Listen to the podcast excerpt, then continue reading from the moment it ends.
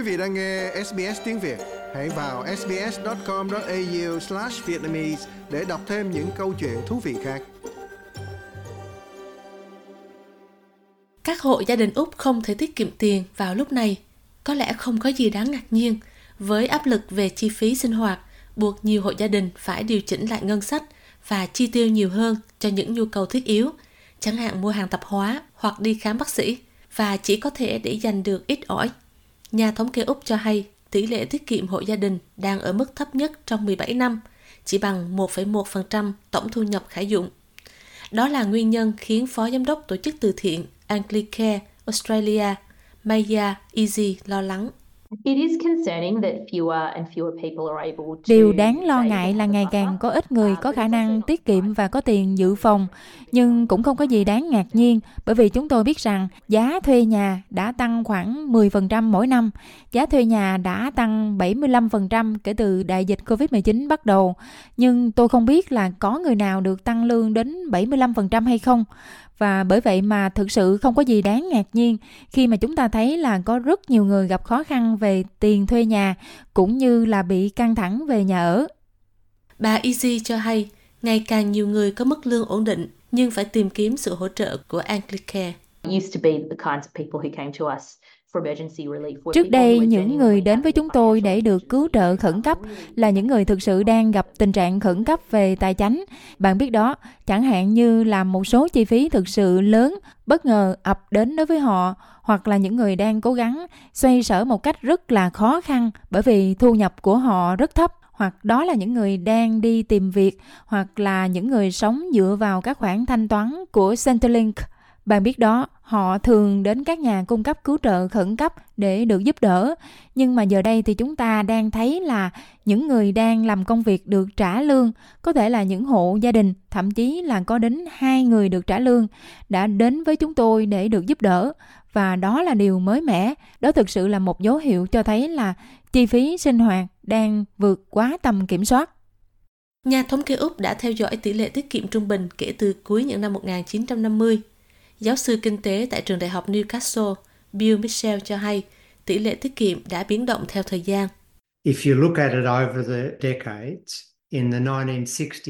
Nếu bạn nhìn vào tỷ lệ tiết kiệm trong nhiều thập niên, từ những năm 1960, chẳng hạn, khi chúng ta có tốc độ tăng trưởng rất mạnh mẽ và tăng trưởng năng suất cao, cũng như tăng trưởng GDP cao, tỷ lệ thất nghiệp rất thấp, thì khi đó tỷ lệ tiết kiệm hộ gia đình đã tăng khoảng 16%.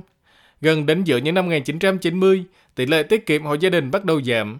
Các hộ gia đình lao vào vay mượn, tỷ lệ nợ hộ gia đình tăng từ khoảng 60% thu nhập khả dụng lên gần 200% thu nhập.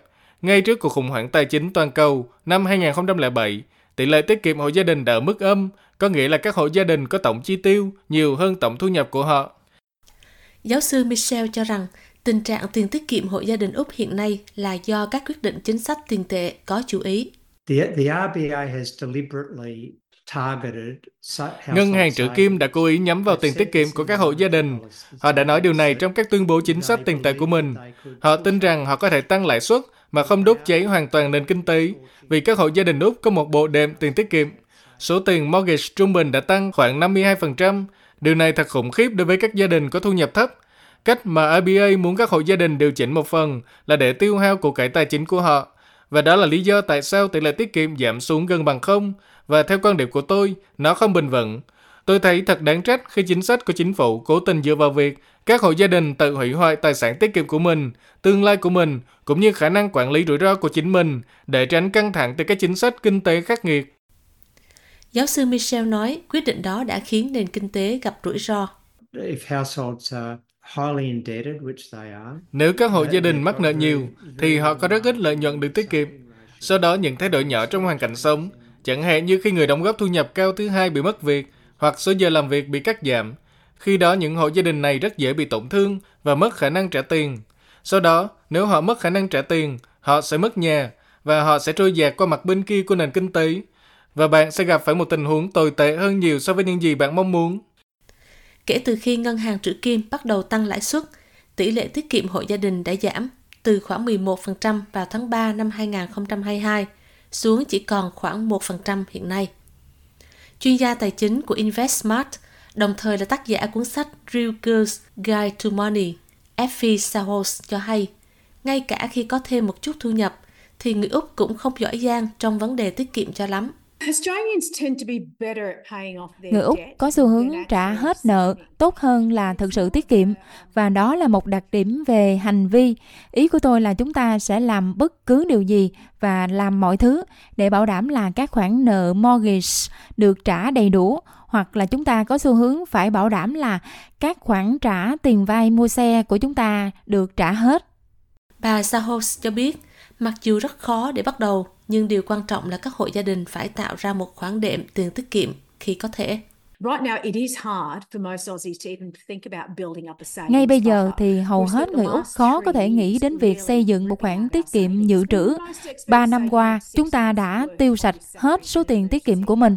Hầu hết các chuyên gia đều cho rằng bạn cần để riêng một khoản dự phòng đến 6 tháng lương trong trường hợp khẩn cấp. Điều đó sẽ không xảy ra. Ý của tôi là khi mà bạn nghĩ về nó thì đó là hàng chục ngàn đô la. Tôi nghĩ là việc chia nhỏ nó ra và thực hiện những gì mà được gọi là ngân sách căn bản là thực sự quan trọng. Vì vậy, hãy thực sự viết ra những gì là những điều cần thiết mà bạn phải trả, loại bỏ hết mọi thứ khác, chỉ là những thứ cần thiết mà thôi. Rồi lấy con số đó và nhân nó lên với thời gian mà bạn nghĩ là mình sẽ thất nghiệp trong lĩnh vực của mình. Thế nhưng về lâu dài thì điều quan trọng là bạn phải xây dựng được một khoản tiết kiệm của mình.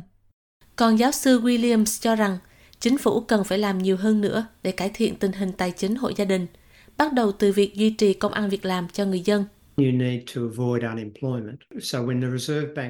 Cần phải tránh tình trạng thất nghiệp, nên khi Ngân hàng Trữ Kim hồi năm ngoái nói rằng họ tin rằng họ phải tăng lãi suất để buộc tỷ lệ thất nghiệp tăng lên và ngừng chi tiêu hộ gia đình, thì cũng tương đương với việc họ nói rằng họ sẽ phá hủy các hộ gia đình. Quan điểm của tôi là như vậy. Giáo sư Williams nói, chừng nào tiền lương vẫn trì trệ, thì các hộ gia đình sẽ tiếp tục gặp khó khăn. Trong nhiều năm nay, chúng ta đã có mức tăng lương thật sự thấp kỷ lục. Chúng ta đã thấy sự tái phân phối thu nhập quốc gia thành lợi nhuận. Bây giờ điều gì sẽ thay đổi để giúp người lao động được tăng lương dễ dàng hơn? Điều gì ngăn cản người lao động không được tăng lương? Các quy định về quan hệ trong kỹ nghệ và nền lao động thật tai hại. Tâm lý đó phải thay đổi để tăng trưởng bền vững và duy trì tỷ lệ tiết kiệm lành mạnh. Like, share, comment. Hãy đồng hành cùng SBS Tiếng Việt trên Facebook.